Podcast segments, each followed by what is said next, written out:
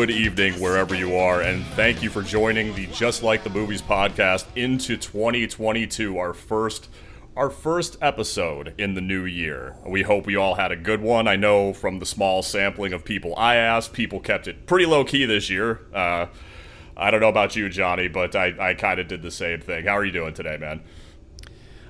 Good, buddy. Yeah, low key. Just uh, me, the wife, the kids. Kids went to bed, and uh, we popped a bottle of Cristal. And uh, Ballin'. I actually did. I actually did because uh, my buddy Chad, who you know well, uh, five years ago for for a housewarming party, got us uh, a bottle of that, and we just never knew. We're like, there's got to be a bigger time to use this, and we're like, it's been five years. We got two kids. They're in bed. We're opening that fucking bottle of Cristal, and drinking it. And you know what, Mike? You know what it tasted like? Uh, Martini and Rossi, Asti Spumante. Like fucking ten dollar champagne. Ugh. Sorry, Chad. No, but it was it's still awesome, and it you know it was great, and I enjoyed it. It's just like champagne to me is champagne. That's all I'm saying. I get a hangover when I look at a bottle of champagne, so I don't really drink that much of that stuff anymore. but yeah, th- thank you, Chad. It aged five years, uh, uh, better than you have. So appreciate uh, you providing that to me. So, so Um, after that little stop to bourgeois corner, yeah. Well, happy New Year, man. Happy- we're, we're here. We've technically been podcasting for three calendar years, even though it's only been a little over a year because we started at the very end of 2020 um, because of the pandemic. And here, here we are. There's still a pandemic going on, and here we are still going on. But uh, there's one thing I wanted to say, and it's that doing this podcast has been a blast. Uh, I hope everyone's been enjoying it. Um, and real quick, you know, we kind of said it last time, Mike. Spotify does the, the reviews now, like Apple. So if people are down, even if you don't listen to us on Spotify and you have Spotify, just go over there, look us up, just like the movies, and just rate us and hit five stars. It really helps us out a lot. It I, a bunch of people have done it already, so we appreciate that. Uh, but it really goes a long way for us, and it takes you two seconds and doesn't cost you a dime. So that's all I had to say, Mike. So what are we, what are we podcasting about today? Well- what did I pick? I- yeah, your pick. We're, we're going to do a very switched on episode talking about Austin Powers, International Man Did of I pick Mystery. it, or did you pick it? I don't picked remember. it, but it was like kind of on your behalf, like for Wayne's World. You expressed Oh, interest in right. it, so this is what has brought Mike Myers to the podcast. You, I just wanted. You said you had a really like you had a very vivid memory about um, when you first saw it. Why don't we just start there? Yeah, so it was I know it was 1997 and it was around the same time like the Star Wars trilogy came back out in theaters, like when they re-released the special edition. And we had like this big theater chain. It was called at the time Sony Theaters and now they've been they were bought out by AMC. I think they're still AMC theaters. But then we also had this other sort of like rinky-dink old school theater in the town near us and that was the theater that was playing Austin Powers. So I remember going in there. The sound was a little shoddy, but you know the floors had the right amount of stick to it. It had that old theater smell in the air, and I just remember watching this movie and going to see it because I, I remember liking you know Wayne's World, and I'm like, let me check this out. This looks kind of funny. I remember the commercials for it looked funny, and at the time I didn't grasp that it was like a James Bond spoof necessarily. I just remember thinking Mike Myers was funny. The previews looked really funny. So um, we got dropped off. We weren't able to drive yet. Me and a couple of buddies. I remember watching it, and I remember just laughing really, really hard in the theater at this movie, and uh, just having an absolute blast. And you know, probably getting a semi because when you're 15, you get boners easily at the fembots, and led by led by the voluptuous Toit Cindy Margolis. Um, as as we'll get into later, I'm sure once we get the engines greased here. But um, yeah, I remember seeing it in that specific theater. It was called the Cine, the theater, and now it's been torn down and turned into like a Wells Fargo or something. So It's too good to live. uh, yeah, it was, it was. But I remember just one of those. It, nothing extravagant happened or anything like that. But I remember where I was and what theater I was in, and sitting there and watching Austin Powers, this brand new movie, up on the screen, and uh, just having a blast. So. Uh, I don't always have those stories for the movies that we do. And some of the movies, I'm like, I don't remember when I first watched this, but that one, I don't know why, man. I do. How about you? Did Yeah. you see Austin Powers in theaters? I did. I uh, it's not as uh, good as your story, but um, I saw it at the theater in the adjoining town, and it was like it was right at the end of its theatrical run, so it was down to one showtime a day. So like Ah. it was it was showing at twelve fifteen, and I was the only it was the, it's the only time in my life I've ever been in a movie theater completely by myself. There was nobody. It was, uh, so uh, again, I was I was guffawing like an idiot. I was doing it guilt free because there was no one else in the theater. So I mean, for some reason, again, I I was we're about the same age, so I wasn't driving back then. I remember my like my mom or my brother would drop me off at the movies sometimes, and I would just watch like two or three of them in a day, and then they Oh, would come and nice. pick me up. But that wasn't that might have been one of those days. But I definitely remember seeing Austin Powers. I don't remember if it was a double feature or not that day, but I remember seeing it, and thinking it was really funny. Same thing, like I saw Wayne's World when I was by like on all by my lonesome too, but I wasn't in an empty theater when I saw it. But Mm-hmm. uh, yeah, Now, when you would get dropped off at the theater and do multiple movies, would you do buy one and then do the sneak in, or would you be buying tickets to all these? Nah, things? dude, I'm I'm pretty square. I bought the tickets. I never, I didn't, I didn't sneak I from theater to theater. What a good citizen you really are. Look at you. I know you, you wouldn't think it by looking at me, but yeah, I'm I'm I'm pretty uptight and square, generally speaking. this guy follows the rules to a T. Um, so on, on the rewatch, uh, how, I remember you and I, you know, if, if you haven't listened to our Wayne's World podcast, both Mike and I kind of said there there were some parts of the Wayne's World that really ran stale, um, and this is a Mike Myers project. It has similar type of humor, though in my opinion quite different. Um, what was your experience on the rewatch for uh, Austin Powers? And, and we're just talking about the first one, by the way, International Man of Mystery. it was, it, you know, honestly, you bringing that up, um, I was ac- I was actually not quite sure how I was going to address it because a lot of the jokes did fall flat, and a lot of it had to do with. And I remembered it was like I had the same problem with Wayne's World. It was like Mike Myers' shtick just had a time and a place. It doesn't mean there weren't funny lines in the movie, there weren't funny moments. And then like one of the things I realized was just how how many of the quotes I use and have repurposed in my life Pro- maybe more so than any movie we've ever done. Just just like so many random lines that that I use for all kinds of different things. But watching it this time, it was it was still funny, but like some of the bits just didn't work for me. Like the whole Tom Arnold scene didn't work. Um, some of the more drawn out stuff, and then like Mike Myers wrote the script himself, I believe, and this was pretty much uh, he was driving on this project. You know, he cast himself as the lead and He was driving while he wrote it. Is that what you're saying? made a book out of that. Um, he, but he, uh, you know, he had all these influences for creating the character, which I thought were it was very like you want to talk about a, a character that had a thousand fathers. This would be one of them. I don't know how much you got into all that, but it was like he started this Yeah. fake rock band from the '60s with Susanna Hoffs from the Bangles. Which, oh, yeah, it's about the reaction I expected. so, like, the Austin Powers started off as a character from that that was based on his love for British comedy that his dad passed on to him. And Yeah. it was from all these crazy shows. I'm, I'm not even going to pretend like I've heard of any of these. Like, uh, Adam Adamant and Jason King from Department S. And, uh, I tried looking them up, and I was like, I I don't care. Like, I, I you know what I'm saying? Yeah, Like, I, I, I mean, I looked into it a little bit. Like, uh, the the Jason King character was more for like visual cues, like his outfits, like dressing like a dandy, and then uh, of course the glasses are a reference to the Harry Palmer character that Michael Caine played in the '60s. I think the biggest movie from that was called The Ipcress File. I might have seen that, but I don't remember anything particular about it. But uh, and then so that's interesting. They brought him in later to be part of the franchise because the character is partially based on a, on the Harry Palmer character he played in those movies.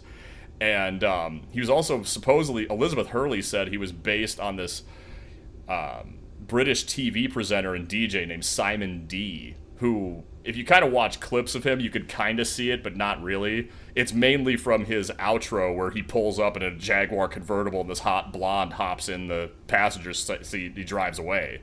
It's a very like Yeah. Austin Powers type of thing. It's also kind of inspired by Peter Sellers. This one movie Oh, yeah. called um, "There's a Girl in My Soup," and I watched a clip of it, and he definitely took some cues from that performance. So the Austin Powers character is this amalgamation of Mike Myers' love for British comedy, his character from this band, a bunch of like TV characters, and of course James Bond. And and also like his father himself, like his parents are both uh, immigrants from Liverpool to Toronto, and he was born in Toronto. So he grew up with those accents around him all the time. He probably, uh, you know, picked up on those, or even had one as a little kid that he eventually lost. And if you go back to SNL, he had this skit he used to do called Simon. I don't know if you remember Simon, where he was in the bathtub. No, I don't remember that one. He played like this little British kid, and he was, you know, a full-grown man playing a little British boy in the bathtub, and he would do drawings.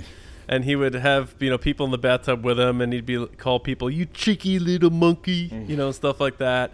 And if you listen to that voice, it is the same exact English voice that he does for Austin Powers. So he he took that voice, carried it over to Austin Powers, but then also. Um, I think even self-admittedly, he said it was a, a, little bit of the character and the personality was a bit of a nod to his father, uh, a bit of a "How's your father," if you will.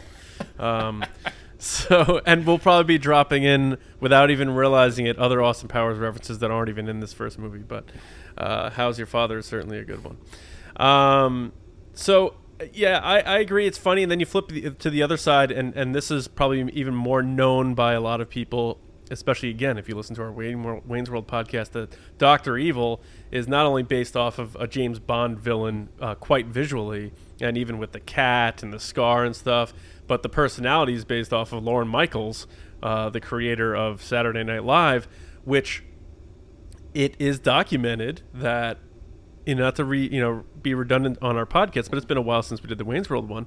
That he kind of ripped this impression off of Dana Carvey, who did, who always did a Lorne Michaels impression on the show, and so it, that caused Wayne and Garth to have this huge rift for a very long time uh, almost like a Bill Murray, Harold Ramis type of situation. And they finally made peace and they've you know, made their Wayne's World cameos and that sort of stuff. But uh, Doctor Evil, a very controversial character because it led to quite the rift between two, uh, one time very good uh, co-creators, uh, if not friends. Yeah. So, yeah. Uh, there, we, there's your we, main your main lead and your main villain, both played by the uh, no ego whatsoever, Mike Myers. But that wasn't how it was supposed to be. He wanted Jim Carrey to play Doctor Evil. Which, which I didn't know until I researched this. Me I, am surprised I never heard. Yeah, isn't that weird that we had never heard that before? Yeah. Well, maybe we just didn't pay attention to stuff like that back then because he was making Liar Liar at the time. And How's he? Yeah, there's no way he's affording Jim Carrey. I think the budget for this movie was less than Jim Carrey's salary. Or it was like right there. Like I think the movie yeah. was like 17 million or something. 17, 20 yeah. million. I think Jim Carrey at the time was getting 15 a movie because this was post cable guy. And he was the first 20 million dollar man, I believe. Yeah.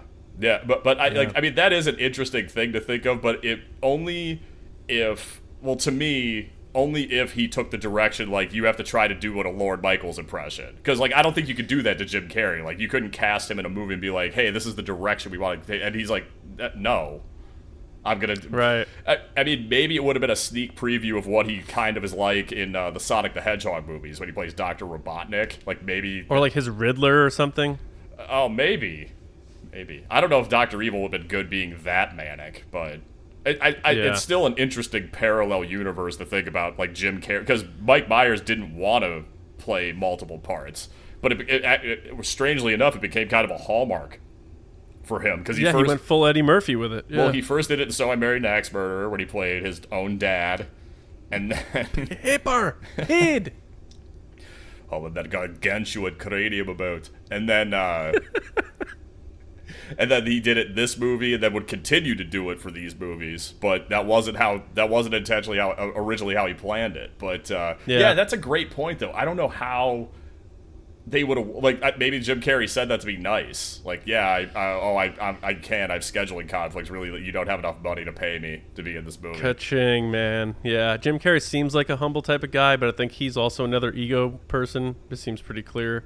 Um, he also likes being uh, the funny person, and he's a scene stealer. There, I think that would be a clash because if anytime you see either one of these guys on like a late night show, when it's like one of those couches where there's like multiple people, and they're not the the the current guest. They their segment was before. Mm-hmm. They can't help but chime in and stuff. They're they're both like they both need to be scene stealers. They're both like that kid in the theater class that's in the center of the stage singing louder than everybody. They they both seem that same type of uh obsessive creative ego drive type of person and i think I would think that would maybe clash a little bit, but who knows? It didn't happen, so it doesn't really matter. Yeah, and their comedy stylings, there's a lot of similarities, like being so demonstrative and broad. Like some of the things Right. that made me that made me chuckle and laugh this time around were when like some of the more su- it was again like when I revisited Wayne's World, it was like the more when Mike Myers would actually go subtle. Like when he was really go trying to go for it and and you it's like, "Oh, this is where you're supposed to laugh." Like that stuff didn't work for me at all. But it was always like the- yeah, I get that. yeah, like I it, it was like something that I feel like like the references to the casinos in Vegas that are no longer there, the references to evil cable companies that are becoming less and less relevant. It was just something that like that dates the movie a little bit, which is a I don't mind that it's dated though. I I like like anytime I watch this movie, I it, it feels all all every bit of 1990 late 90s, 1997 like sort of like the internet was sort of around but it wasn't like dominating everyone's life. like the AOL product placement. yeah, yeah, Yeah. right.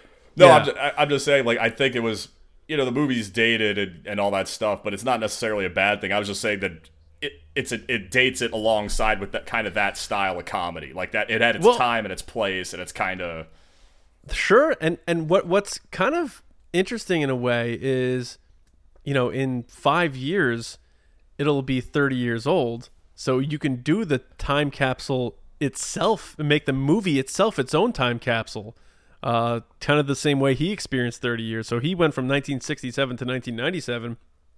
You can watch this movie in five years and say, "Wow, look at look at what has changed since 1997." She's showing him CD players, and you know, like Reebok pump sneakers, and like it's it makes the movie even funnier because that's supposed to be like he's getting acclimated to now, and that shit looks so old. Especially like if a young kid watches like, "Oh, let me check out these old quote unquote old comedies," and they put in Austin Powers, they're like, "Oh wow." I had never even heard of pump sneakers before. That's Yeah. what was going on in 1997. You know what I'm saying? Like a CD player. You know what's a CD? yeah.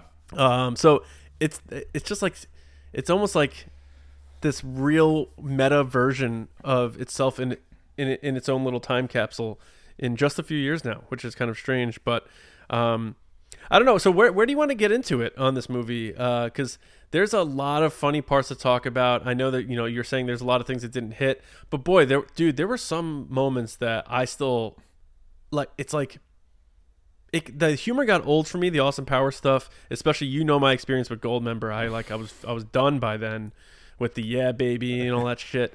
But I feel like it's been so much time now that it's gotten funny again. Now I'm like enjoy like when he uh there was a clip from like the second one, and I don't want to get too much into the sequels, but where he just goes and he he makes the actress like get startled. He goes, "I put the gar and swinger, baby." I'm just like that's so stupid, but it's so funny, and it's just like I don't know. Like there's a lot like the hot tub scene. My favorite scene in the whole movie. I think it's just so funny how he rifles off those jokes one after another. Like in Japan, men come first and women come second, or sometimes not at all. Mm. And he does the laugh, mm. or "I'm sorry, baby, I didn't know it was your turn." Mm. After she says, "How dare you break wind before me?"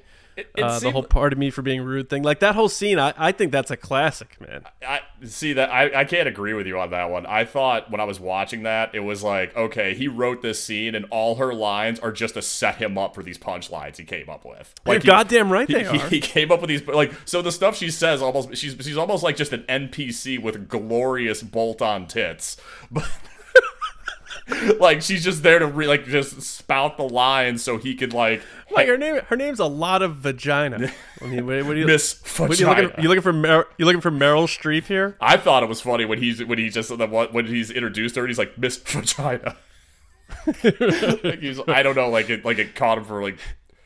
Well, he had been frozen opens- for thirty years, and fucking right. and fucking Miss She Kensington checked- was being a cock tease, so like he was, he's a little pent up. Makes sense. she checked she checks his ID and it just says Austin Powers International Man of Mystery on it. Yeah, his, no, bu- like, his business card.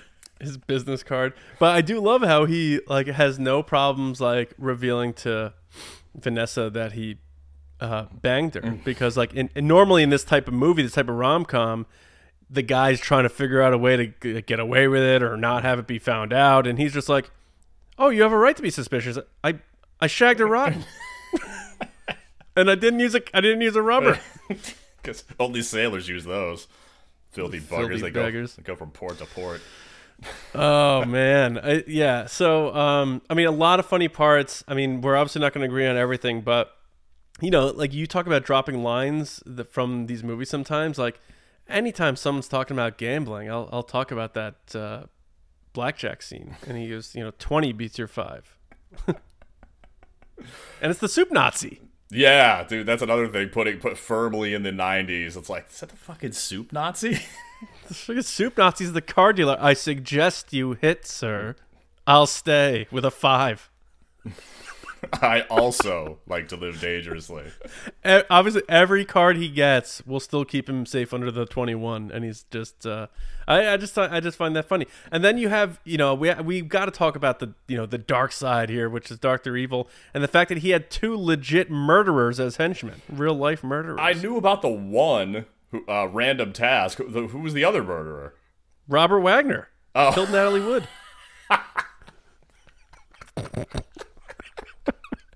Oh, sh- caught me sleeping on that one. are we gonna sit here are we gonna sit here on just like the movies and and we're gonna our stance is gonna be that robert wagner didn't murder natalie wood and throw her over the side of a boat are we gonna do that well, we've if if if memory serves me correctly, this isn't the first time this has come up.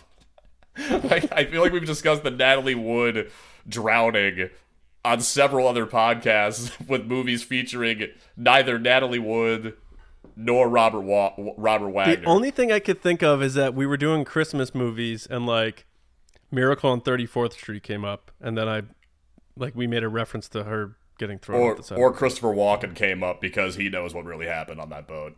he knows what went down. Yeah. Didn't they just reopen that case or something? They want to yeah, what are they to do? Put 91-year-old Robert Wagner give him life in jail? 20 beats your 5. who throws a shoe. Honestly, you fight Yeah, like apparently that guy does. Yeah. Yeah, that guy does a lot more than throw shoes. Joe Son. Yeah, so the guy who plays Random Task, aka the Odd Job ripoff, is uh, life in jail, life in prison for killing his cellmate uh, after being sentenced for, for rape and stuff like that. So there's some Oh. bad dudes. Like Mike Myers got some bad dudes to play these bad guys in this movie. It was he did like he cast Robert Wagner because he was kind of like a household. It was part of the making it more of like a '60s feel. That's why him and Michael York are both in the movie. But um, Well, I heard I heard uh, O.J. Simpson was going to play uh, Mustafa, but he was he was not available at the time. uh, he was tied up with some other stuff. I'm very badly burned. Take your gloves off, idiot. Oh man. I, oh, I didn't even think we were gonna go down this path. I, I, I didn't wasn't even gonna bring up the crimes of Joe Son and how he was brought to justice with the evolution of DNA technology. Well, it's it's just just weird how like this innocent movie, and you have these villains, and just two of them happen to well allegedly murdered people. So, um, but then you have you know Will Ferrell, and that was probably the first a lot of us saw of Will Ferrell uh, playing Mustafa, and uh, you know look at the career that he went on to have.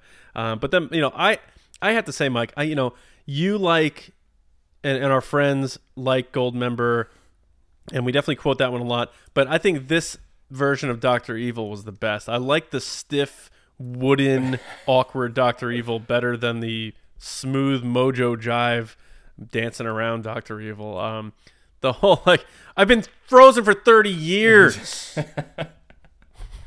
Shit. Shit. I, yeah, I would agree with you. Actually, they they t- they started taking more liberties with the with the uh, Doctor Evil character, and then with a plot twist straight out of a, which is actually straight out of the Bond lore, they made them brothers, and then Oh that God. that turns into this whole thing where it was like, how do they pretend they didn't know each other all this time? And then they did that weird retcon in the third one where they were actually in boarding school together, Oh, but they oh. didn't know they were brothers. I, Oh. Like, you know, that that kind of stuff. I guess you're right. The first version is the most pure, and then like when they, you know, when they had him doing like a his own version of whatever music video was popular at that time. That when he, when he was rapping in prison, it was it was dude, yeah. so dumb. And it's like he like shot himself in the foot for the sake of recency pop culture references and stuff like that like you say about the just the two of us or the jay-z hard knock life and you know uh, down all down the line and all that and the britney spears crap. Um but uh yeah i, I mean th- this first one like I think i even got fooled by it then like just getting wrapped up in the mini me stuff and all the other stuff that went with the sequels. Like the fir- the first one's the best. It's just it's just classic. It was original. It felt fresh. It was really funny. And i know yeah a lot of the bits may have aged a bit but I had a good time rewatching this, and I found myself still laughing. And you know, when he's like, "Do I make you honey, Randy? Do I make you honey, baby?" I'm like, that shouldn't be funny. And I thought that was so stupid. Like ten years after the movie came out, but for some reason, I don't know if it's because I got bills, I got kids, life is stressful, work's a bitch sometimes. I laughed, and I thought it was funny. And you know what? I think that's all right. You're a dad now. I mean, the uh, the bar the man. bar's moving for for different things, but no, the movie was still enjoyable. I, I like you brought that line up because it that was kind of the first thing he said as the character. Like he he came up with this idea. He wanted to do this British character. I don't even think he ca he knew it was going to be a spy yet.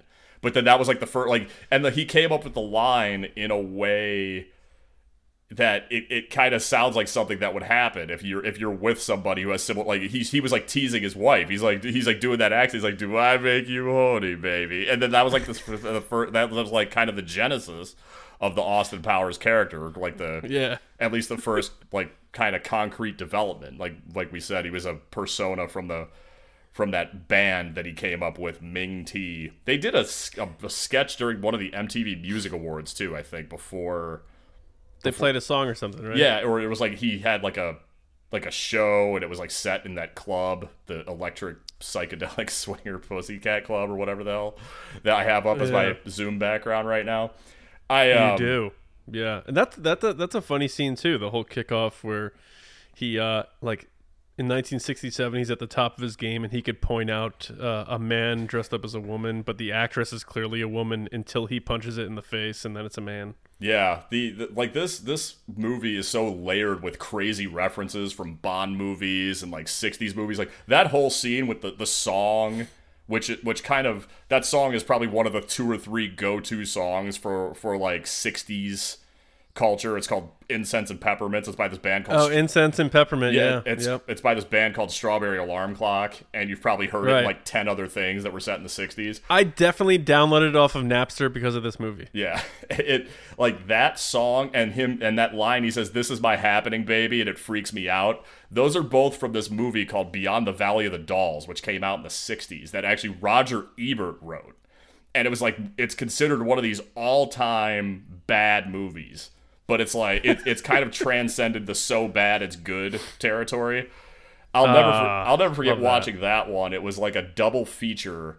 I, I was up late one night. I couldn't sleep, and I was watching cable, and that was on. And I'm like, this movie's so fucking weird. I have to ride this out. And then right after that was Mandingo, you know, which another another movie I'm sure has aged quite poorly. Probably much more poorly than any Austin Powers movie. That's for certain.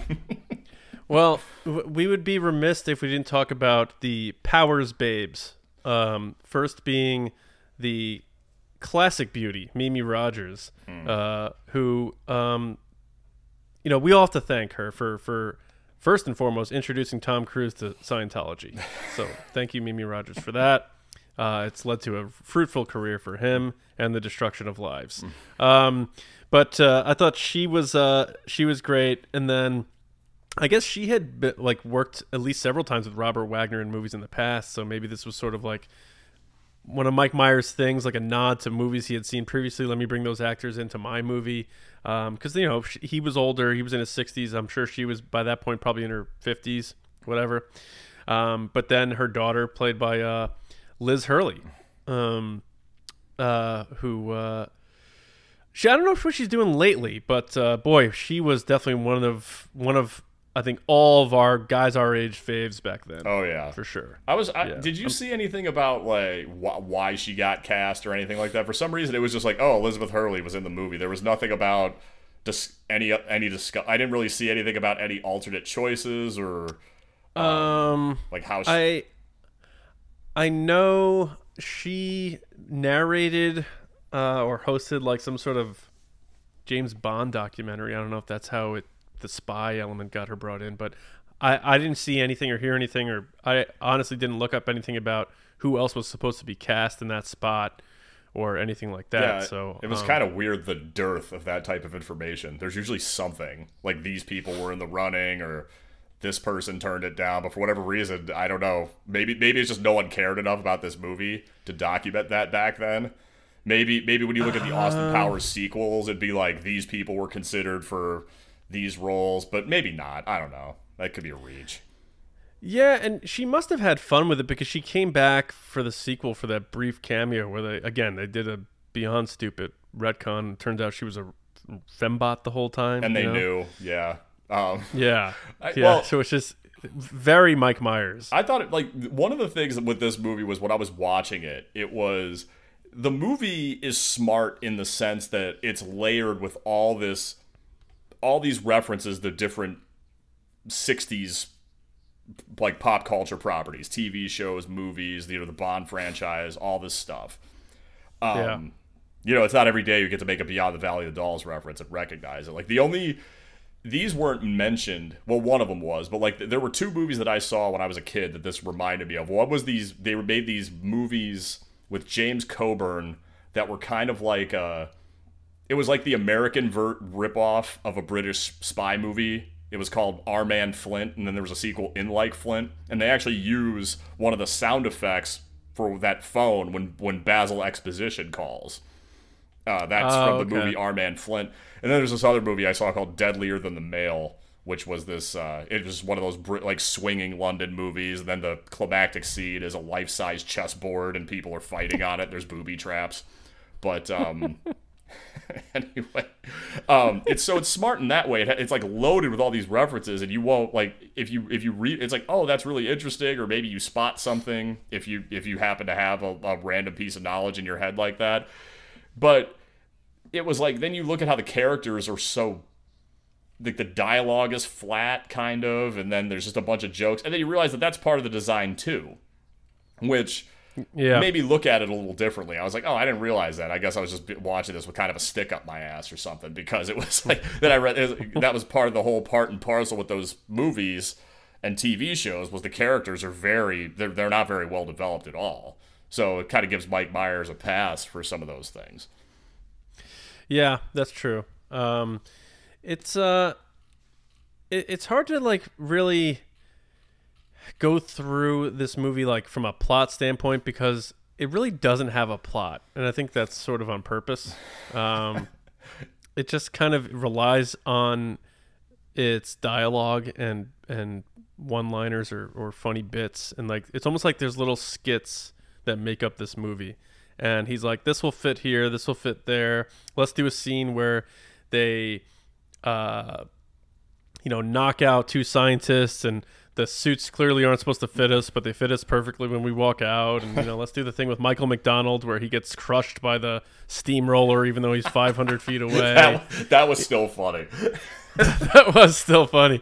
When he Um, when but- he has his hands on both of his knees and he's just screaming directly at the st- instead of moving. that was funny.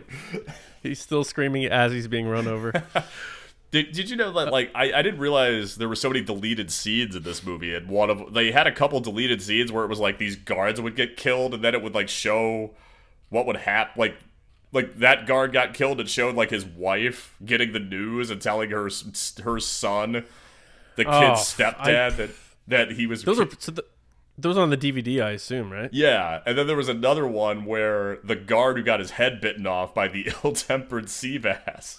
uh, Rob Lowe is in this scene at a Hooters where they're gonna have a bachelor party for this guy, and then they get a call that he got his head bitten off, and like I'll have to, we might have to post that on the Twitter account at Just the Movies. Um, follow us if you Nice. haven't already.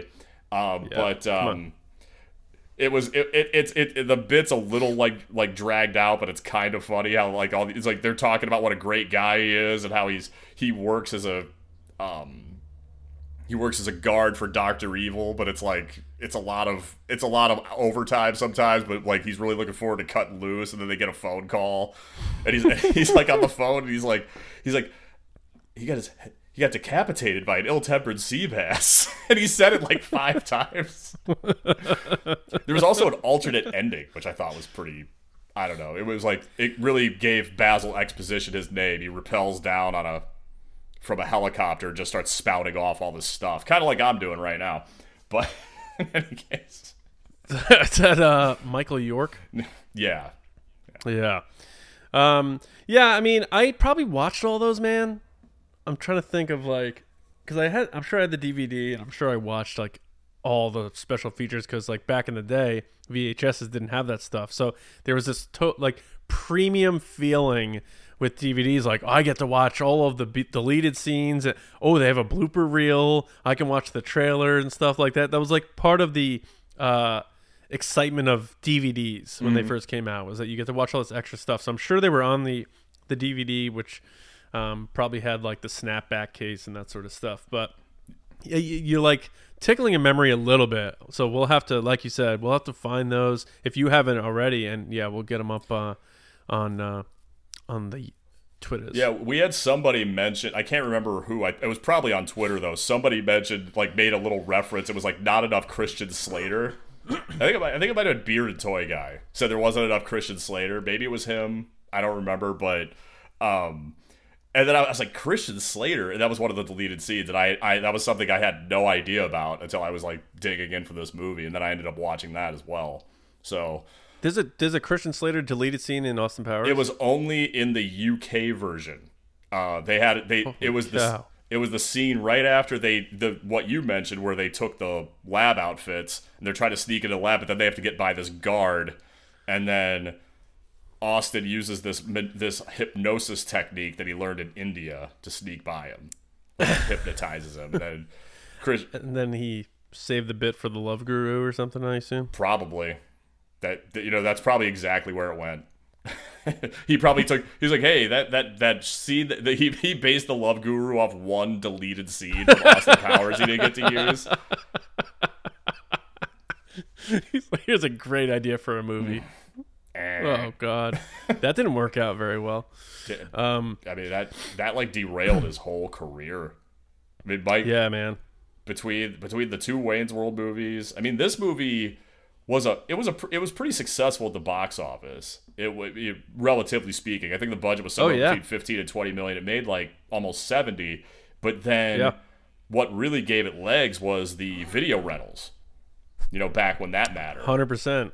Yeah, And uh, yeah. hey, you'll have to. So is it real real quick inside like movie stuff? So do you correct me if I'm wrong? Because I've had people tell me I was wrong on this, but a movie has to make back like twice its budget, right, to break even because of the the split it has with the distributors. I think it depends on the movie and the studio, but also um, budget. As far as I understand it, like if you look at the movies, a movie's budget on, you know, a, a box office website or w- Wikipedia doesn't include marketing budget. Okay. So so that's a part of it too. So it depends on how f- how heavy they marketed a movie. I don't think this movie was necessarily marketed like that heavily, like some big uh, IPs are. But some movies spend a ton of money on marketing, and that's a that doesn't get listed on the production budget. Yeah, because I Um, Yeah, I always yeah the marketing. That's a you know I'm glad you brought that up, but I was all I also thought that for some reason the ticket the tickets don't all that money doesn't go back to the studio. Some of it has to go back to the distributors. yeah, So you're it- probably right. But like Yeah. anyway, this isn't some half-ass Hollywood accounting podcast. We're supposed to be talking about Austin Powers, so fucking get back to that. Um, so Uh, so how how did the scene with the um, him collecting his personal effects treat you on the Oh, it almost as good as it always did. I, I Okay. I wasn't sure right. how. Um, I shouldn't say I wasn't sure, but I didn't know that that guy and Mike Myers used to be comedy partners. They used to tour in the '80s before his before he was on SNL. And Was uh, it uh, in Chi- out of Chicago? Was it no? I City think they. I think they toured. I don't know if it was Chicago or if it was. That's a good question. I'm not sure, but the dude's English, so it's either Hmm. it was there. or He ended up there, but yeah, that for some reason the way that that that dude's whole act cracked me up. But it was like there wasn't too much of him because that was definitely something that if there was too much of him, it would have worn out its welcome pretty quickly. But it had just this Right. kind of thing is my bag, baby. Looks fucking right at Elizabeth Hurley when he says it. And you know, Mike, that's a running gag that all of us, our group of friends, does is the baby thing. Yeah. Anytime we do some sort of like like kitschy play on words or you know, some sort of like like cheese ball joke uh, that we feel is um, some sort of referential with you know we do that whole so she lost her mind baby Yeah, but you're not giving that the proper credit. That's from Goldmember. That's not from that scene. no i know but it's still austin powers and you know he, that inflection is there a little bit but fuck gold member I, well, I don't know. I don't know if I can stand for that. But move, moving swiftly onward. dude how about uh um, um maybe we'll get to this later like in terms of like impact on other things maybe we'll save it for a little bit later but uh, there was an interesting thing about how this movie impacted james bond Yeah, know if I- you checked yeah. I was gonna get to that at the end, but uh, wait, you know, you brought it up now. Go ahead. Well, I, I just you know Daniel Craig can be a very candid guy, and uh, he's not one to uh, keep things clean. And I believe this was in quotes as far as I got it. He said, uh, as far as getting into creating the new editions of James Bond, he said, "quote We had to destroy the myth because Mike Myers fucked us." yep. Yeah, for Uh, for and and that was you know the, the you know because if you look at the the last James Bond right before Daniel Craig's was Die Another Day, and they really jumped the shark with that, almost quite literally. Um, where he's like parasailing over tsunami waves and all this craziness that's it's uh, some of the worst CGI committed to film. horrible. Yeah, that Pierce Brosnan got himself into. But um, the fact that Austin Powers made fun of so many cliche Bond stuff to make them even more ridiculous, they're like, we can't do this shit anymore. Yeah, we so- gotta get a little more serious. Yeah, anybody who complains about how the James Bond movies under Daniel Craig were basically like Bourne movies, that I I it was I never connected those dots until until now. Yeah. Or if you love the Daniel Craig movies, which have now completed their run, you can thank Mike Myers for that because he apparently really made them change the aesthetic and the narrative and the feel and tone of James Bond. So there you go. But um, a lot of cameos in this movie too, Mike. We talked about a bunch of them. Uh, one of them that is dear, near and dear to my heart, Carrie Fisher Yes. um, Prince, Princess Leia herself playing the therapist, which is ironic because she was always a champion of mental health. She was uh, bipolar, manic depressive. Uh, so for her to play a therapist, I, I, I kind of liked that in a way. Um, and this was again when Star Wars was coming back around with the special editions. So you would see people like Carrie Fisher or Mark Hamill who were not Harrison Ford showing up as cameos in all these different things around this time. And she played the therapist, and that I thought that scene was great between uh, Doctor Evil and his son, played by Seth Green, who uh, might have been one of his earlier introductions to us as well. Uh, he was probably in his very early 20s at the time. Also a big nerd Star Wars fan. Um, but playing Scott Evil, who was created in a lab with Dr. Evil's sperm. Um, but I just like the fact that that scene uh, is very dry and stuffy, but Dr. Evil's like, no, no, I really am trying to kill him. It's, you know, I just want to make that clear. it's You it's know, too, it's, it's too bad within the mythos of the movie that Carrie Fisher got liquidated with the rest of the group for being insolent. She did Yeah. off screen, uh, unless there's a deleted scene I'm unaware of about that. But yes, yeah, good call, Mike. There were a lot of deleted scenes. I don't think any of them covered the fate of the therapist. Yeah, I thought it was interesting too that uh, Scott Evil was was really close to being played by Colin Quinn, which I don't know if that would have had That is so, yeah, so fucking weird. Because isn't he the same age as Mike Myers? Yeah, but I mean, like within the the logic of the movie, they were frozen for thirty years, so they could technically be the same age at the same time. I I know, but he was thirty eight at the time, and Seth Green was like twenty one. Like, there's a completely different thing going on there. I- I, guess it didn't matter. But. I I actually like Colin Quinn, but I don't think his his whole deal would have worked for that part, for sure. Should have been it should have been Norm Macdonald. He'd have been like, "Oh yeah, I'm your I'm your son." Oh, now, see now I'm gonna be sad. I mean, like we we lose Norm Macdonald and Bob Saget in the same fucking like what six months? Just Brutal. trash. Fucking Yeah. Absolutely brutal, man. Yeah. the 2020s. What a great decade so far. It's been, it's been a, it's been a rough go, man. It's been a rough go. But that's why I'm saying like stupid shit like in this movie where like maybe a while ago I'd be like, ah, that's not funny or blah blah blah. I'm just like, I'm just letting myself enjoy that dumb shit again. And it's like, there, there's a lot of stuff in this movie that is ridiculous. The fembots being one, but do you remember the whole fembots thing being a thing and like being this sort of like because it was a big part of like the commercials of him dancing in his like little speedo and then uh cindy margolis like you i used to watch howard stern all the time on e e network and that's how i found out about cindy margolis and at the time you know the internet was just coming out you had dial-up aol uh, if someone picked up the phone you got knocked off the internet but us kids around that age when we wanted to look at women we would just have to download like photos and it would take like five hours but we would and i guess cindy margolis at the time was the most downloaded woman on the internet but she was famous for not doing nudes she eventually caved and did her nudes, but during this time, that was her shtick. That was her thing, was that she didn't do nudes. But then she got this part as the fembot. But I thought that scene was funny too, because he's uh, uh, the whole "When I Think About You, I Touch Myself" song, and uh, throwing the cigarettes, and it's going in all their mouths, and he's just like, I, I thought that was pretty funny. The, I don't know. Union, the stuff Union like Jack ridiculous, but I briefs were pretty funny. I don't know why. I, I thought that like he Yeah. just rips off like his stripper pants and he's wearing like Union Jack underwear.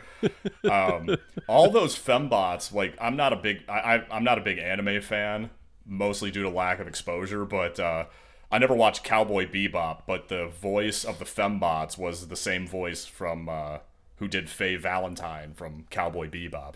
You can't resist us, Mr. Powers. You can't resist us. Oh, us. there you go. Powers. Yeah. Oh, well done. Not bad, buddy. All right. All right. That they had smoke coming out of the jublies. Although if it, if if it, if it was our podcast writing that movie, you would say there was smoke coming out of their bolt-ons. Well, if they, if they were fake tits, yeah, I'd say that. But if they were, they had their well, they were because they were robots. the whole thing was fake, Mike. They had bolts coming out of their bolt-ons. Your your fascination with that word cracks me up. You never heard that before? Well, it's just you have certain words for certain things that only you uh, refer like soapies. Like I've no That- never heard that before. Yeah, that came from just some guys I knew from back in the day. No, bolt-ons. That's pretty. That's pretty widely accepted nomenclature. No, sure, sure, sure. I don't know. You you've been married a while. Like you. I've been out of the game for a long time now. Yeah. So um, there are also things that I think about when you because earlier you talked about you drop quotes once in a while that come from this movie that you don't realize that you're dropping it, but anytime you know you're in a tight spot with your car or something, I always reference or think about Austin Powers. Yeah. I think a lot of people do. Yep. That for sure. The the whole like eighty-seven. He he's doing like trying to do a three-point turn and somehow makes it way way worse. and we're like, And yeah. it- I think I actually I said that one time when I was in somebody's. I was like leaving somebody's house like three o'clock in the morning. And I was like, it was like trying to turn around. I'm like, man, I'm like really Austin Powersing this shit. It's like, Yeah, exactly. exactly. I feel like everybody has at least one of those stories where they've been in an Austin Powers situation and they're just like going an inch forward, turning the full wheel, going an inch back, and you know maybe for people who park in cities and do a lot of parallel parking. I hate parallel parking. I refuse to do it. Um, it, it's a pain, but there's always those situations where you're, you're in a tight spot, whether it's with your car, your your ride on lawnmower, whatever you got. Everyone's been in that Austin Powers situation. I think we could all kind of We all have a story about that. So, that you know, there's there's that. There's um apparently they um they designed but didn't end up releasing. Speaking of driving, uh, and you you know video games. Maybe you knew of this. An Austin Powers version of like Mario Kart. No, I did. I was not aware of that. I know they. they It was called Mojo Rally. They never, it was they made by- out with it though.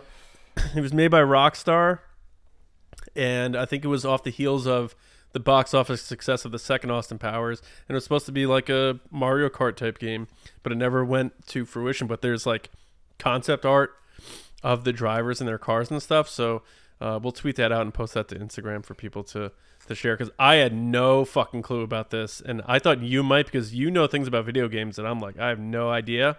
So the fact that you don't know, I bet nobody knows about this. So it might be interesting to share to see what people think about it. Um, but um, that's pretty weird. But um, so we covered a lot of like impact stuff, like what its impact on Bond, uh, sort of referential stuff. Do you have anything off the top of your head of any other like quotes that you'll drop every once in a while, even if it's out of context? Because I know you like the out of context or the or the the stubborn. I'll drop this quote and I'm refusing to explain what it's from. The the bi- Uh, I'll get to the biggest uh, biggest one last because it's something I use all the time. But um, the I remember for years, like I would if I was at a party, my my move was I would just be drinking liquor straight out of a bottle. So 'cause that's because that's how I used to get down back then. So I would like I would go up to people and I would just be like clinky and I would clink my bottle against whatever they were drinking. And I did that for the long like I did that all through college and like for years after and then kind of outgrew that. Um, that that was like, that was something I I realized I got from this movie. What was another thing? Clinky, kinky. Uh, I think this was the first movie to like popularize the word mannish. Like I think that was the first time I ever heard it, in, and then like now it's kind of like an accepted slang term. Talking, she does look rather mannish. Um, this is also besides Seinfeld. It was the first time I ever heard the word hipster, and I guess it was a reference to a Lenny Bruce routine, where there's nothing worse than an aging hipster Right. as opposed to hipster doofus. but so kind of like I thought about that. I was like, was this the first time like people in our age cohort might have heard the word hipster besides Seinfeld? I don't know if they beat Maybe. I don't know if they beat Seinfeld to the punch on that one or not. But um the good the good God I do that a lot. I think I think I've actually heard Mrs. Pants do that a couple times. I, I, I drop a hello vicar every once in a Oh. while. That's the spot right there.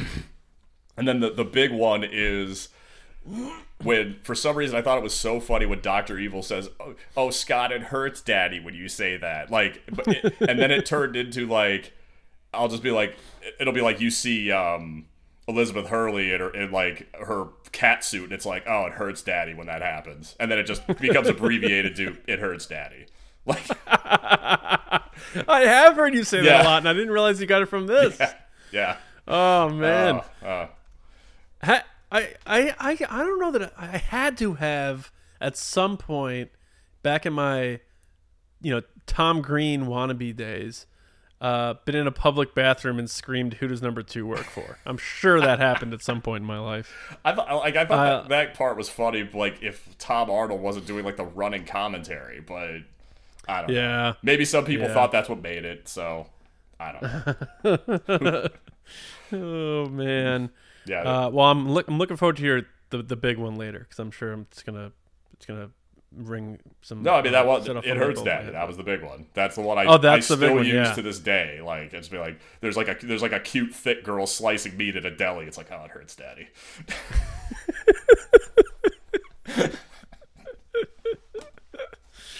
Uh, here, here's one thing I didn't understand, which maybe you looked up or know something about. What what what the what's with the whole Burt Bacharach thing? I don't know. I think that's just another like '60s reference. I don't think it was anything. Is it just like yeah, yeah was that like music his parents liked or something? Because like I had no idea who he was, and I know you know maybe it's one of those oh you should know him or you shouldn't I don't know, but uh, I had, I was like that's so weird how he's in the movie. It's sort of this like timeout in the middle of the movie where they use it as a vehicle for a montage to to really vault up and speed up the romance between Vanessa and Austin, which I get because it's a short movie, probably like I didn't even check like 90 minutes. I'm gonna guess. Um, so I, I'm just like I found it odd. I was like, who, who the fuck is Burt Bacharach? Yeah, it was. I don't. I, I couldn't. Uh, I didn't stumble across anything specific for it, but I think one of the things that comedians do, and Mike Myers has done it in the past, is they just reference these really obscure music, not obscure, but maybe like obscure to modern audience music acts, like like when he referenced the Bay City Rollers in So I Married an Axe Murderer, and like that in and of itself kind of had some comedic value. It's like who the fuck is the Bay are the Bay City Rollers? And then there's like this crazy song playing about like what you do on a Saturday night. They're dancing to it. Um, yeah. Oh yeah, yeah, yeah, yeah. But yeah. no, I didn't see anything specific about. I just, I just know that that's like just one of the many. Like when I was referencing all the tie-ins to '60s culture and swinging culture, like that smooth kind of um, piano-based music. I mean, that's just probably something he came up with because he thought it'd be funny because it's just just something to throw at the audience. Like I bet. I wonder how many kids watching that are going to see this movie have ever fucking heard of Burt Bacharach. None of them. Not me, that's for sure. no, no clue. um, how, how about the the running gag they did throughout the sequels too? But in this one, it was the shh. yeah, that was entirely improvised, uh, supposedly. Did you? That that I I felt was stale for me. I didn't I didn't laugh at that this time around. Man, we are not on the same page. With, you love that part? I like that part. Yeah, I mean, I I. I it's a, it's easy to do to people. It's easy to work it into. Bag of sh with my name on it. Yeah, I mean that's part of the. You know, I, I commented about how at times it felt like the dot the, the the writing wasn't so great, but when you take into account the type of characterization that Mike Myers was trying to do, and the fact that thirty to forty percent of this movie was improvised, and it, it, it kind of right, it kind of helps you know soften that blow a little bit maybe makes it make a little bit more make a little more sense or it's not it's, it's like oh okay well i'll take that into consideration maybe grade it on a curve or whatever. I don't know. Yeah. Um and there's there are some very mike myers jokes that are i don't know i guess cheesy is, is the word for it, or cliche maybe like when she's like did you use protection? And he like talks about his gun yeah. Or, you know we, we we've seen that in movies. I, I i'm sure that's been into plenty of shows and movies or um when he's filling out the form and he's like sex? Yes please. It's like oh yeah yeah, mm. yeah i get it. Yeah. So stuff like that. Um but uh I, I still find myself laughing at stuff like the judo chops like because he's literally doing nothing. And it, it's you know even michael caine does it even better than the third one. He just kind of flails his arm around. If you watch um, some of those movies from that period though like it, even some of the early bond movies like if you watch dr no like the fight scenes in those movies they're bad. Like, yeah, I yeah, mean they true. get a pass because they're classics, and they're and you know those movies are going on sixty years old now. The the first Bond movies, but I mean you watch some of those movies, or like some of the movies I mentioned, like the the the uh, Our Man Flint series, the Derek Flint series, which was actually only two movies. I think they probably wanted it to be a lot more, but probably, that probably didn't work out for them. Or, but yeah, I've watched yeah. I've watched a lot, like not a ton of stuff from that period. I don't want to overrepresent my exposure to it, but I've watched enough things from that period to know, oh yeah, the fight scenes are pretty bad. Like so, it, it it's actually another kind of reference to that type of material. And then this that just made me think of how funny it was that contrast where he just does that that harmless judo trip on that guard, and then he, he puts him in the in the in the tank, and then he the, like he pulls up a headless dummy. It's like okay, that right. that escalated very quickly. And then he starts the head jokes. Yeah, yeah. yeah. not, not a way to get ahead in life.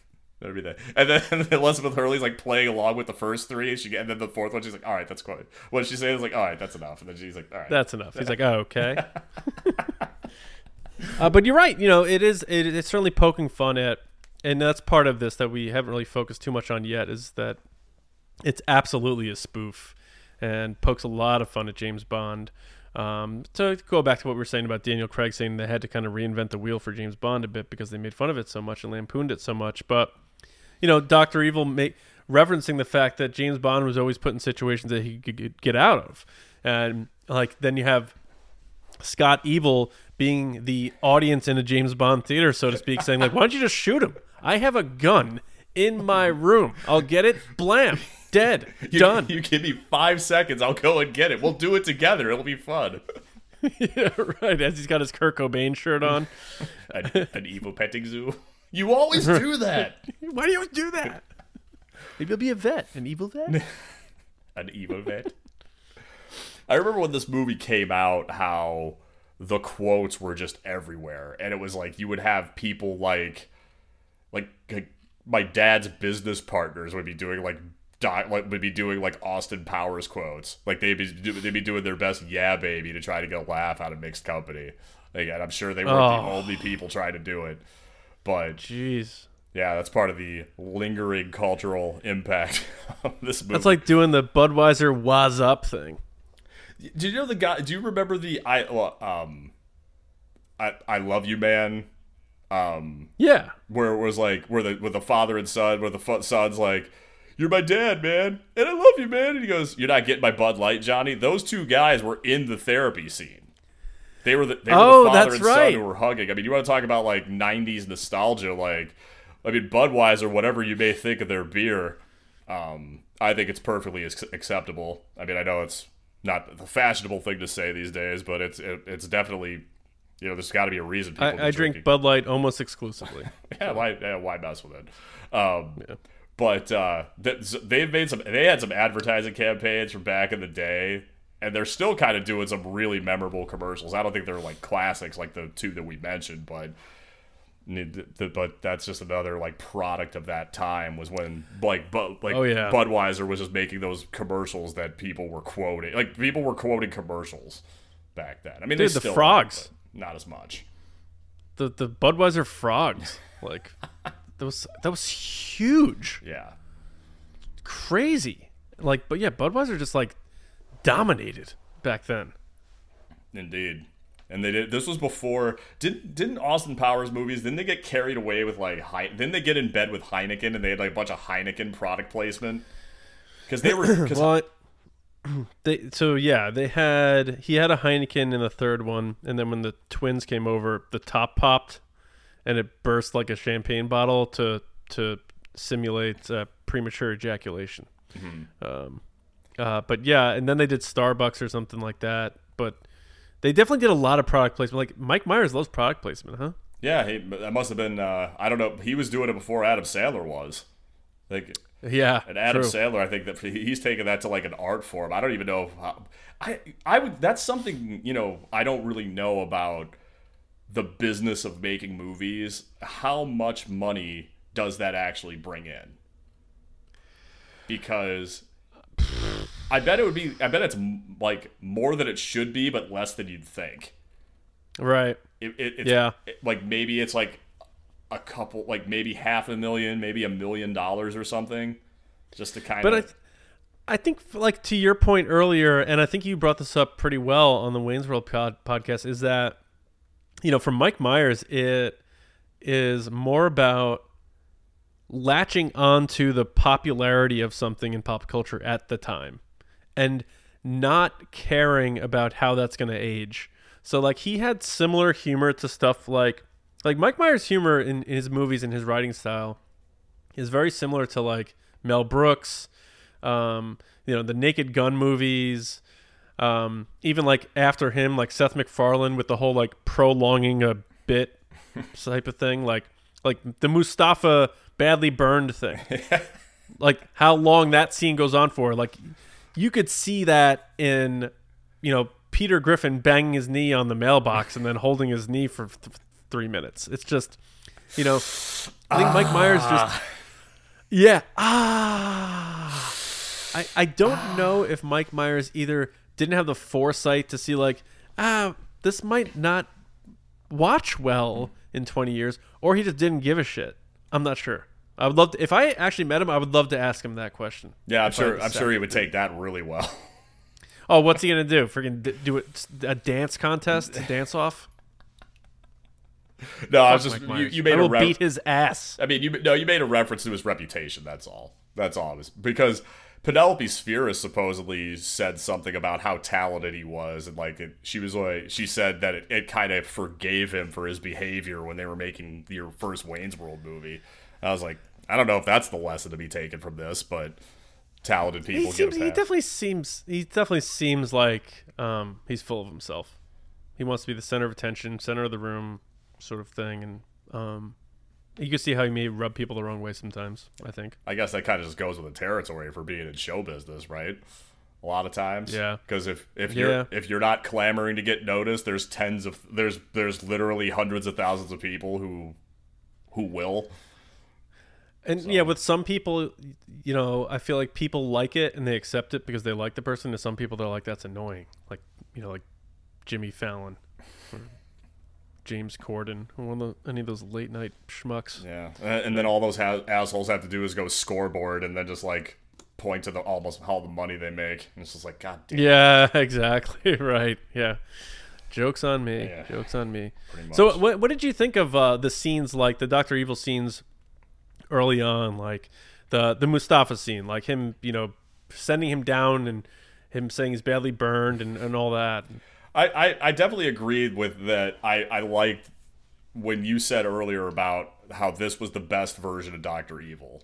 I mean, there were there were some funny moments, like in actually the second Austin Powers movie was my least favorite. Even though Heather Graham was involved, maybe it's because she wasn't getting banged doggy style like she is in every other movie she's in.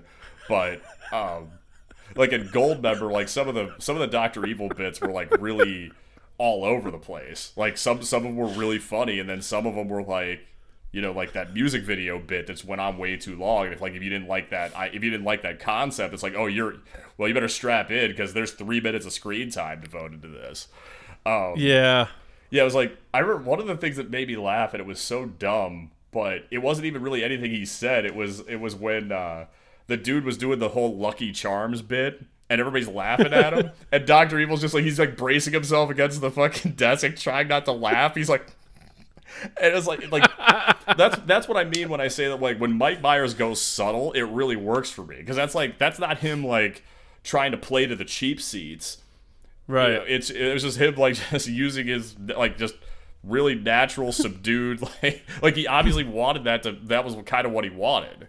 So he took this like Right. really broad, kind of obvious joke, and then that's what I got out of it. But I don't know if, if that's the same experience other people had, but I know that was one of the things that made me laugh was just watching Doctor Evil like try not to laugh. He's like, oh no, I because think yeah the the subtleties. Yeah. And and up until that point, like you said, he'd been like really stiff. Right. right. Yeah. Uh, he yeah he, you know when he sends Mustafa down to the fiery pits below and he's trying to proceed with the conversation. He's like, "All right," and then he gets to the point. He's ignoring the screams, the agony screams, and he's like, "Excuse me," and he picks up the phone and he's just like, "Yes, no, no, burnt badly." Yes, please. Let's just like t- you know you know what the other person's saying based on his responses, and then you hear the person walk in and, and shoot him, and he looks at the vent. He's waiting, waiting for the silence to, to to to continue, and he and then he proceeds with, right.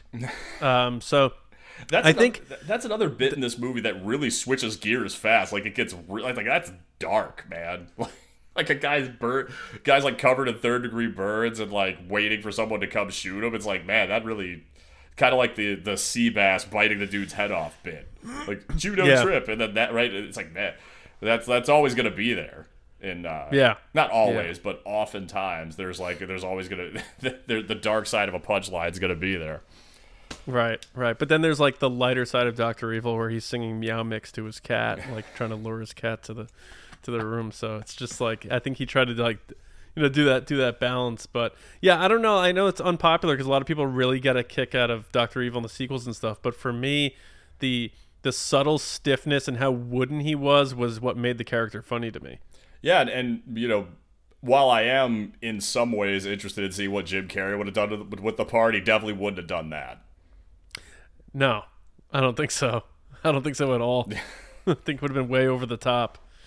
Um, like uh, if you ever watch the outtakes of Liar Liar, um, one of the, the the opposite lawyer just screams over actor at Jim Carrey and he bursts out laughing.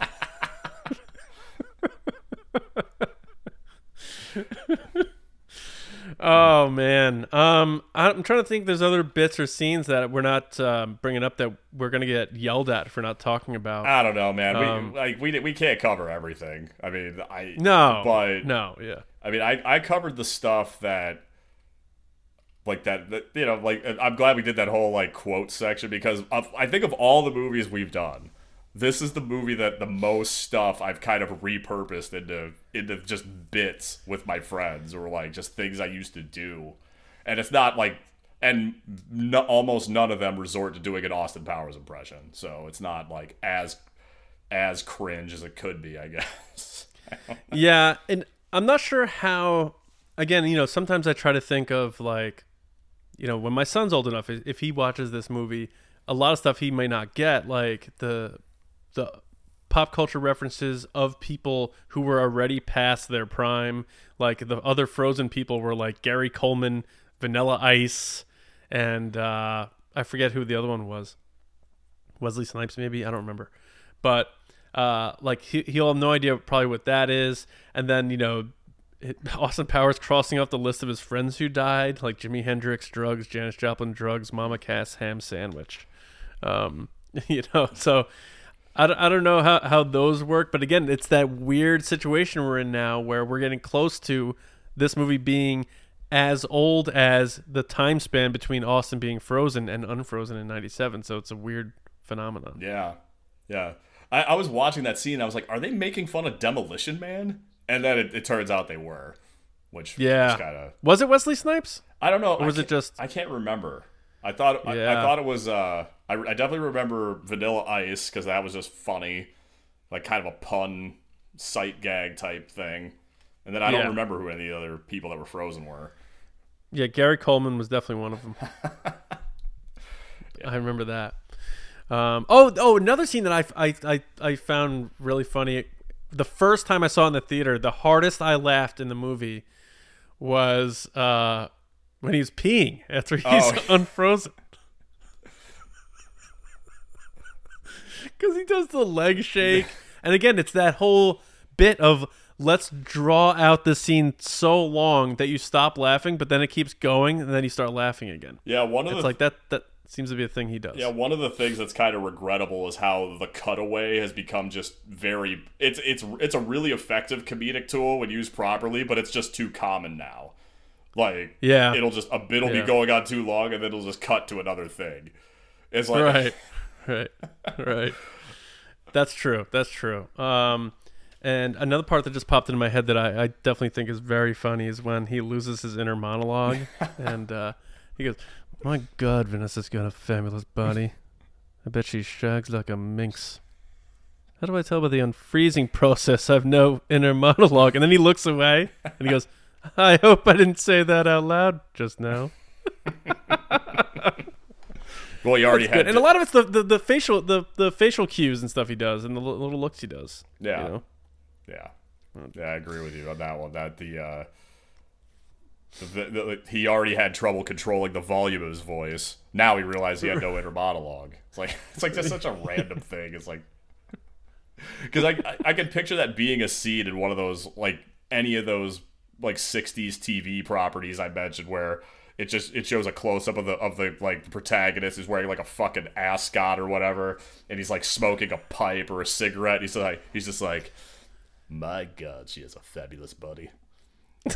you know, like doing that whole that whole fucking thing. But uh, in any case, I don't He know. did a bit of I did a bit of a Beatles Beatles mania type thing too at the beginning with all the women chasing Oh yeah, for a hard having to- day's night, right? Yeah, yeah, that's hundred percent a hard day's night where he's hiding in the phone booth with the the beard and the disguise and stuff. So that that's kind of cool. And he you know he tries to do that in each of the other movies, but in the first one it, it definitely has that captures that '60s uh, uh, British uh, you know pop star hysteria stuff. So I thought that that was pretty cool. So there, I mean, this it's uh, there's a lot of good bits in this movie. Um, it and again, it's just like there's no plot in my opinion. Now people are gonna say like, well, yeah, there is because Doctor Evil's hijacking these weapons. He's, he's going to create all this volcano and stuff. It's like that doesn't mean shit. No one cares about that. This movie is like series of uh, funny dialogue and little bits, and it it coasts along on the idea of this guy being this you know transplant from the 60s to the 90s and that's all you really needed and they they relied heavily on it and it worked man. Mm-hmm. Like this movie is for whatever for whatever any whatever you want to say about this movie for people who maybe don't like it or whatever it's organic. It is original even though it is a spoof so it does borrow things. It just you, you don't see people making comedies like this or like you you like when was the last like creatively fresh comedy that you can recall being Oh made? man, I mean, I, I, I mean, I know this isn't gonna be. I don't know if you're gonna like, but the last movie I think I saw where it was a, it was a comedy that I really really enjoyed. It was kind of like an original concept. It wasn't based on any existing stuff. Was probably Pineapple Express, and that was back in 08. yeah that, 14 years ago and that was kind of like a spoof of action movies on top of being a, like a i like that movie Yeah, and I liked it. You know, one of the things I like about it is that I'm not really a weed guy. That's not really my scene. And even though the movie is like really steeped in that, there's an it doesn't like beat you to death with it. Like you can kind of you can work with it. It's not like you have to Right. look past it, but it's like it's not one of those things where it's so annoying. You know, I don't know if it'd be like watching a Cheech and Chong movie or something, but yeah i don't like i don't like cheech and chong i couldn't care less I, I thought Couldn't care less. I thought the stuff was funny when I was like 11. I wasn't supposed to be watching it. I think I don't. I don't know how I would deal with it now. But I don't know.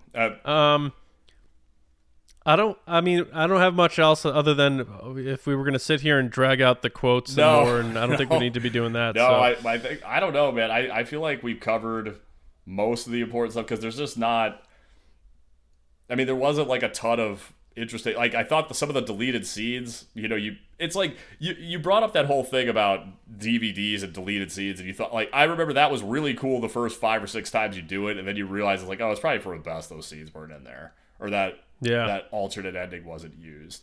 I don't know. I don't know if you thought Rhea Perlman would have been a better fit for Frau Farbissina, but she was supposed I to. feel like they, yeah, they got someone who looked like uh, Rhea Perlman couldn't make it that day, so let's just get, hold auditions for somebody who looks just like Rhea Perlman.